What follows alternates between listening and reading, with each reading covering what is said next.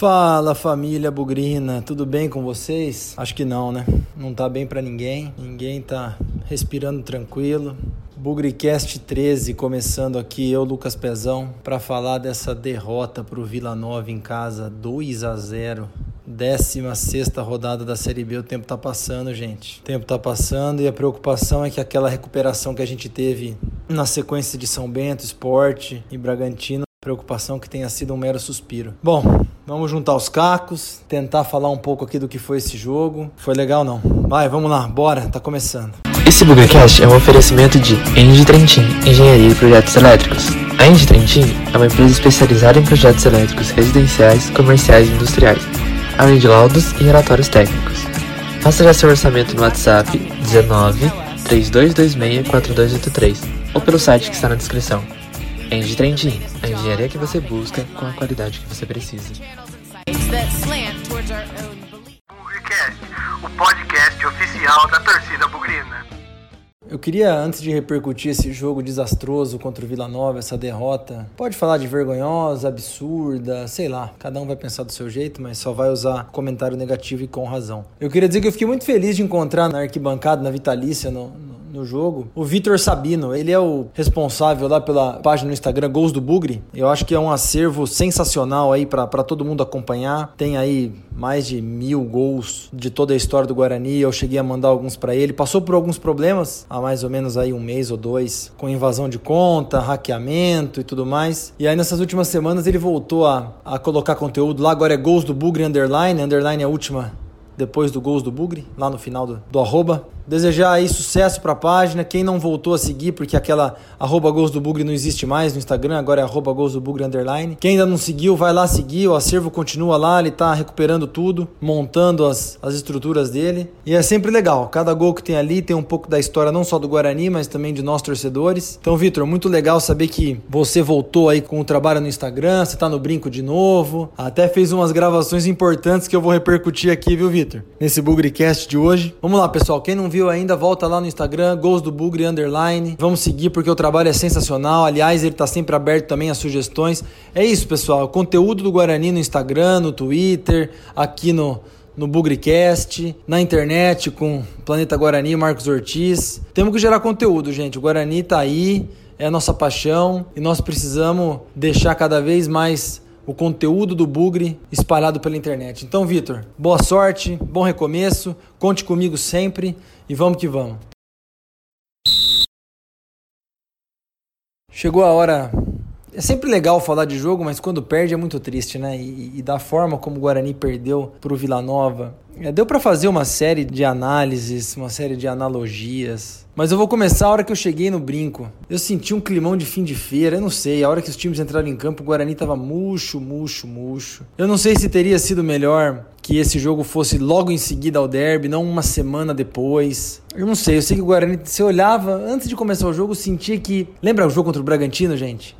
O Guarani jogou com puta raça, dedicação pra caramba, ganhou. No final do jogo, os jogadores se abraçaram ali no círculo central, fizeram uma corrente para ir pro derby. Tudo bem, jogou o derby, perdeu, é do jogo, faz parte. Mas, gente, o pessoal entrou em campo derrotado. E isso foi muito triste. É, eu sei, não sei se continua sendo feito o trabalho psicológico lá, mas é muito complicada a postura que o time entrou em campo. O meu amigo Sérgio, assistimos o jogo junto, aliás, assistimos com bastante frequência. Quando ele viu a escalação, ele ficou bastante preocupado. Ele falou: Guarani não é um time que dá para abrir. É um time ruim. Temos que jogar com três volantes, independente de jogar em casa e jogar fora, porque se abrir um pouquinho, toma gol. Parece que ele tinha razão. É, em que pese lá a boa oportunidade que o Badi teve, o Guarani até que começou bem. Mas, puta, na primeira descida que o Vila Nova fez, aquele buraco na lateral esquerda igualzinho no derby, erro de marcação, o cara veio vindo, vindo, foi feliz no chute, foi, mas ninguém tirou a bola dele, a gente não pode. E aí o Sérgio, Sérgio também conhecido como chefe-chefe, né? Nosso amigo ali da, das arquibancadas. O cara que tomou o gol, ele falou, tá vendo? Não dá para jogar aberto com dois volantes, tem que jogar com três. E é duro assim, de novo. É, eu sei que tem muita crítica em cima do Roberto Fonseca, eu vou falar mais sobre isso daqui a pouco, mas ele errou mas também tá conhecendo o grupo ainda, sabe? O Guarani tem que jogar fechado. Vai jogar com o Operário na terça-feira, três volantes. Vai jogar com o América, três volantes. Vai jogar com o Londrina aqui, três volantes. Não adianta, gente. A gente não pode se dar o luxo de querer abrir e sair ganhando. O jogo tem 90 minutos. Não adianta fazer 1 a 0 com 5 e depois tomar sufoco e tomar gol depois. Tem que ser equilibrado. Eu não achei o Guarani equilibrado. Pelo contrário, além de estar tá psicologicamente murcho, depois que tomou o gol, ainda foi para cima e a gente conversava ali na, na Vitalícia. O Guarani mal, mal, mal. Não jogou mal. Criou, finalizou. Mas é uma bagunça em campo. Quando o adversário vai para cima, chega na área brincando. Começo do segundo tempo, a primeira jogada deles, mas foi pipi, pipi, chegaram dentro do gol. Não fez gol, obviamente. Mas é impressionante como o Guarani é passivo. E eu não vou ficar criticando A, B ou C aqui. O time, o elenco como um todo é mole.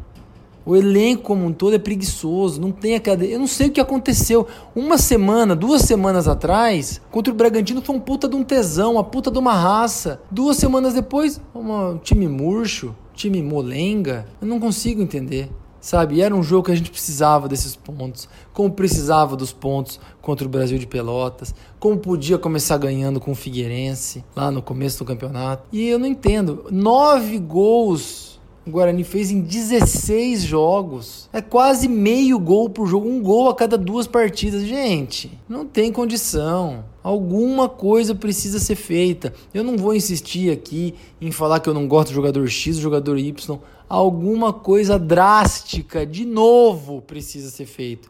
Eu falei que tinha que acontecer alguma coisa drástica depois do jogo com o Cuiabá. Parece que o presidente deu um chilique no vestiário, o time acordou um pouco. Mas precisa ser drástico, precisa mudar. Tomar um outro gol, 2 a 0 uma jogada, um cruzamento. Aí eu fiquei puto da vida. Porque o material humano que o Roberto Fonseca tem, esse elenco é muito fraco. E quando ele tirou o David para colocar o Arthur Rezende, foi bom, pelo menos dois meias vai poder criar um pouco mais, vai poder fazer um pouco de jogada. Aí bate o escanteio. Primeiro, segundo, outro resenha de campo, 2 a 0 pro Vila Nova. Aí não tem esquema que aguente, né? Aí não tem esquema que fique de pé, otimismo que se sustente. Aí não tem, não tem o que fazer. Eu volto a dizer, precisa acontecer alguma coisa drástica. Porque caso contrário, é, não vai fazer 20 pontos o Guarani. Não é na virada do turno, não. Não vai fazer 20 pontos até o fim do campeonato. É muito triste. Realmente, olha. E você vê a torcida ontem, eu comentei com meu grande amigo Mariolani na saída do jogo, assistimos o jogo junto de novo. Parecia que a gente tava saindo de um velório no brinco. E aí hoje de manhã os áudios já começaram tal. A torcida parece que tá aceitando, gente, aceitando a queda, porque não vê mudança nenhuma dentro de campo, fora de campo, essa confusão política. Olha, o cenário é desolador. Mas temos que ter fé. Eu, como eu disse, os pontos vão ser conquistados na marra, tem que ter fé. Tem bastante campeonato pela frente ainda, mas alguma coisa precisa ser feita alguma coisa precisa mudar. Porque nesse ritmo, nós não vamos fazer 20 pontos. A gente joga bola e não consegue ganhar. Inútil, a gente somos inútil. Esses últimos dias aí eu tenho conversado bastante nos grupos de WhatsApp com pessoas também ontem no brinco e agora hoje de manhã, depois do jogo, já os, os áudios da ressaca da madrugada depois da derrota. O ponto central do Guarani nesses últimos anos, não é, não é no singular, nessas últimas administrações no plural, infelizmente são dirigentes, e aí do presidente ao vice-presidente, ao conselho de administração, chame como você quiser, tá? Dentro desse estatuto, é o nome que você quiser. Infelizmente, não são pessoas com cabeça de dono. Talvez eles sejam cabeça de dono é, para eles mesmos, para o seu próprio bolso. Mas para quem vai ter um, quem vai ter um cargo de gestão tão importante, não tem preocupação com a entidade, não tem preocupação com a estrutura, com o futuro, nenhum. Tá muito claro, fazia sete anos que o Guarani não tinha uma temporada, primeira divisão de Paulista, Copa do Brasil e Série B do Brasileiro. Fazia sete anos. Finalmente a gente voltou a ter. Poxa, gente, cabeça de dono. Vamos aproveitar esse dinheiro, vamos aproveitar a visibilidade e vamos começar a mudar as coisas aqui. Imagina, eliminado pela Avenida, dando ouvido para Lucas Andrino e seu timinho da Magnum Gold Sports para contratar os Marlós. Aí depois vem seu Fumagalli e fala: "Não, eu vou trazer Vinícius Eutrope porque eu gostei muito da da forma como ele enxerga futebol. E agora, Roberto Fonseca, que eu ainda acho que pode dar um pouco de caldo, precisa pôr um pouquinho a cabeça no lugar. É, não dá para sair de campo colocando o dedo no ouvido, viu, seu Roberto Fonseca, ironizando a torcida? Viu, machão? Você só treinou time pequeno, viu, cara? Você tá tendo a sua primeira oportunidade para treinar um time campeão brasileiro, então mais respeito. Então, essa cabeça, a chance de mudar Infelizmente, a chance de se enxergar o futuro, fazer mudança, aconteceu num momento em que nós estamos cercados de péssimas pessoas. Não é só em 2019. São todos os anos de Série A2 que o Guarani não conseguiu subir nas administrações Orley Senna. São todos os último lugar em Campeonato Paulista em 2013 com seu Álvaro Negrão. Eu tava conversando com o Mariolani ontem durante o jogo, ele falou: "Gente, até os anos 2000 era inimaginável que o Guarani algum dia na vida ocuparia lanterna de campeonato. O Guarani chegou a flertar com rebaixamento nos anos 60, nos anos 90, mas nunca ficou em último lugar, nem que fosse por uma rodada só. Agora parece que com esse povo aí ficar em último lugar é normal. O que, que é isso? Cadê a preocupação com a instituição? Cadê a cabeça de dono para decidir o que é melhor? Pelo amor de Deus, as decisões hoje são vendendo o almoço para pagar janta. Ninguém tem um plano, ninguém tem uma ideia. Eu estava caminhando ontem ali na Acesso Vitalícia, passei em frente à sala de fisioterapia da categoria de base. O chão tá esfarelando, tá tudo quebrado. Aonde que tá a preocupação com a instituição, com a entidade? Pelo amor de Deus, não tem como cuidar do mínimo. Não tô pedindo conforto para a torcida, pedindo coisa mas como é que esse pessoal vai se preocupar? Nós estamos acabando com o nosso amanhã. Qual que é o planejamento, seu Fumagalli? O que, que você desenhou lá no começo do ano, quer dizer, no final de 2018, quando o senhor disse que se sentia preparado para assumir o cargo? Cadê? Cadê a sua, a sua preparação? Cadê seu estudo? Cadê sua dedicação, seu Fumagalli? Seu Marcos Vinícius vai fazer papelão de novo? Montou aquele time ridículo da Série 2 2017 tá aí? Pô, peçam o boné vocês dois, sejam mais dignos. Reconheçam, nós não conseguimos e saiam fora. Dê lugar para outro, porque nós vamos ficar nessa de contratar jogador. Você vê as imagens na televisão, tem 30 nego, 40 nego de camisa vermelha, laranja treinando. Que elenco é esse? E vai trocar de técnico, vai ter o terceiro técnico em oito meses daqui a pouco, quarto técnico, depois que mandou o Roberto Fonseca embora. Que que é isso? O que vocês estão fazendo aí? Se não tem dinheiro, põe a base para jogar. Agora o Renanzinho entra só quando o time tá perdendo. O Bidu, então, ninguém sabe, ninguém viu, né? O que que tá acontecendo, gente? Dá espaço para esse povo. O que que Felipe Amorim fez entre essa transição Eutrópio e Roberto Fonseca que faz o cara voltar pro time? Daqui a pouco nós vamos ver Rondinelli em campo de novo? Que, que volta em círculos é essa? Decisão, raciocínio em círculo? Caramba, ninguém aí bate na mesa e fala, vamos organizar essa bosta? Porque parece que não. Tá todo mundo preocupado em fazer tramóia política, articulação, eleição. Quem que vai assumir a bucha? Como disse meu amigo Godot hoje, falta testosterona nessa diretoria, falta culhão, falta homem para bater na mesa e falar: Isso aqui é Guarani, isso aqui não é o, o timinho de Monte Alto lá que o Fumagari nasceu. Não é o timinho, os timinho pequeno aí que seu Marcos Vinícius trabalhou. Isso é campeão brasileiro, tem que tratar com dignidade. Eu não quero mais ir pro Brinco de Ouro e sair de lá com a torcida parecendo que saiu de um velório. Tenham vergonha na cara. Assim não tem condição. Daqui a pouco vai trocar de técnico de novo, e de novo, e de novo. Ah, tenham vergonha, tenham decência. Palmeirão, se você acha que tem que sair, saia. Renuncie. Mas não tem condição, alguma coisa drástica precisa acontecer, precisa de homem administrando esse negócio.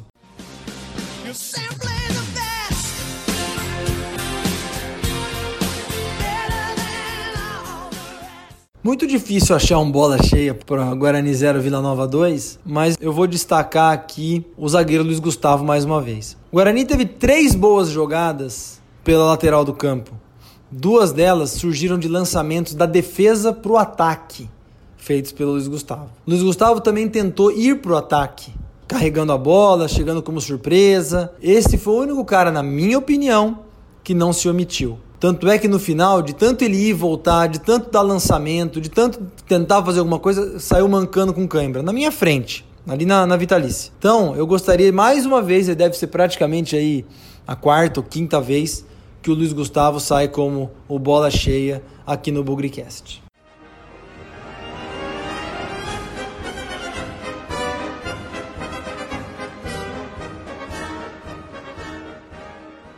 Bom, na campanha que o Guarani faz e na situação que o time se encontra, bola murcha não falta, né? Mas para Guarani 0, Vila Nova 2, mais uma vez eu vou eleger o senhor Vitor Feijão. É uma coisa inacreditável a quantidade de bolas perdidas, jogadas que terminam nos pés dele. Começar não começa nada, né? A bola chega no pé dele, acabou o ataque. É uma desgraça ver esse cara jogando com a camisa do Guarani. Uma desgraça e engraçada, porque é, eu fui a um jogo em Morungaba com alguns amigos, jogo do Sub-20, e por ali passaram alguns dirigentes. Um deles abordou um amigo meu e falou assim: Vocês não imaginam, Vitor Feijão tá voando. É isso aí, ó. Esse é o conhecimento de futebol que nossos dirigentes têm. Vitor Feijão é péssimo. Então ele é o escolhido como bola murcha de Guarani 0, Vila Nova 2. Eu vou fazer uma menção ao Ferreira, mas eu não vou fazer uma menção ao Ferreira pelo desempenho técnico dele, porque eu acho que ele não tá jogando bem, mas o time também, como um todo, não tá. Não falhou em gols recentemente, mas o Ferreira, para mim, para mim, e eu consigo entender a quantidade de xingamentos que ele recebe, para mim, o Ferreira é um símbolo de como o Guarani está largado. E não o Ferreira em si, a pessoa, o atleta, mas a presença do Ferreira no time do Guarani mostra como o Guarani está largado.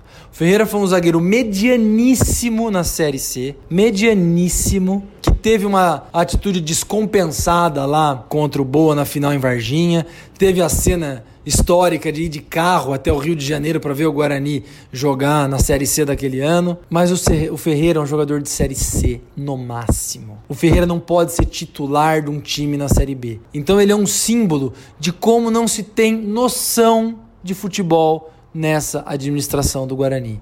Ele tem feito o papel dele, jogado do jeito dele, às vezes acerta, às vezes erra, erra uma saída de bola, acerta uma cabeçada, normal. Mas a presença dele no time é um sinal de que ninguém entende nada de futebol.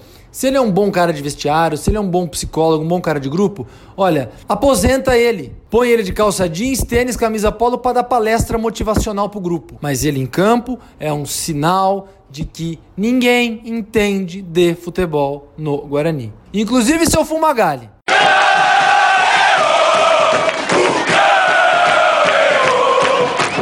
Chegou ao fim o Bugrecast 13. Infelizmente, para falar de mais uma derrota, Guarani 0, Vila Nova 2, 16 rodada do campeonato, Guarani na lanterna. Eu agradeço aí todas as opiniões, todas as sugestões, todos os comentários. Continuamos aqui em processo de aprendizado, de desenvolvimento. Deveremos ter mais um, um entrevistado aí essa semana. Por favor, fiquem atentos. E se der tudo certo, é um entrevistado folclórico que tem bastante história para contar. Acho que é, pessoal aí de 30 anos ou mais vai se lembrar desse, desse atleta Tem tudo para ser um bate-papo bem legal, vai ser uma conversa aí para muito torcedor matar a saudade. E eu queria pedir para todo mundo de novo, é, vamos acreditar, sonhar, façam suas preces, suas promessas, suas orações. Fim de ano não vai ser fácil pro Guarani, gente. Não vai ser fácil. A gente já viu o ano começar difícil. As coisas estão cada vez mais complicadas na Série B. E eu fiz essa analogia no Twitter, nas redes sociais. Careca ficou conhecido pelo por nos dar o título de 78, mas também por nos tirar o bicampeonato em 86, quando ele fez o gol pelo São Paulo lá no finalzinho da prorrogação. Mas o Careca sempre vai ser o Careca, porque títulos são para sempre, são para história. E um cara que foi formado na nossa base e teve a projeção mundial que ele chegou até. Então, independente dele ter tirado um e dado o outro, Careca sempre vai ser o Careca. Agora, seu Fumagalli, aquela bola que você levou para casa aí do 6 a 0 com a BC, foi pra final com o Boa, que subiu na Série C em 2016. Eu vou esquecer de você rapidinho se esse time cair, tá? Você pode ter marcado 90 gols, disputado 200 e não sei quantos, 300 e não sei quantos jogos. Para mim, se esse time cair, a culpa é sua. A culpa é sua que não teve hombridade no começo do ano e fala assim: eu não estou preparado para isso. Saia ou faça alguma coisa. Porque eu, e eu falo pra torcida toda: se esse time cair, vamos colocar Fumagari na gaveta, porque assumir uma bucha dessa tem que estar preparado e saber de todos os riscos e todos os desdobramentos que um fracasso poderia ter. Não dá para viver nadando em mar de rosa no Guarani enquanto estava dentro de campo. Fora de campo a pegada é outra. Lá dentro de campo se resolvia, fora não. Então, para muitos garotos, principalmente, você é um dos maiores jogadores do Guarani. Você foi um grande jogador. Eu não consigo escalar você nem no quarto time da história do Guarani. Mas você foi um cara importante num momento difícil, num momento em que ninguém queria jogar no Guarani Guarani, a gente sabe também das coisinhas, né? Você quis ficar. Então, meu amigo, faça alguma coisa. Porque se esse time cair, eu e mais uma porção da torcida, um monte de gente, vamos fazer questão de riscar seu nome do mapa, tá? Vamos lá, gente. Terça-feira, vamos jogar contra o Operário, outro confronto direto. Roberto Fonseca, três volantes, por favor. Segura esse time, vai.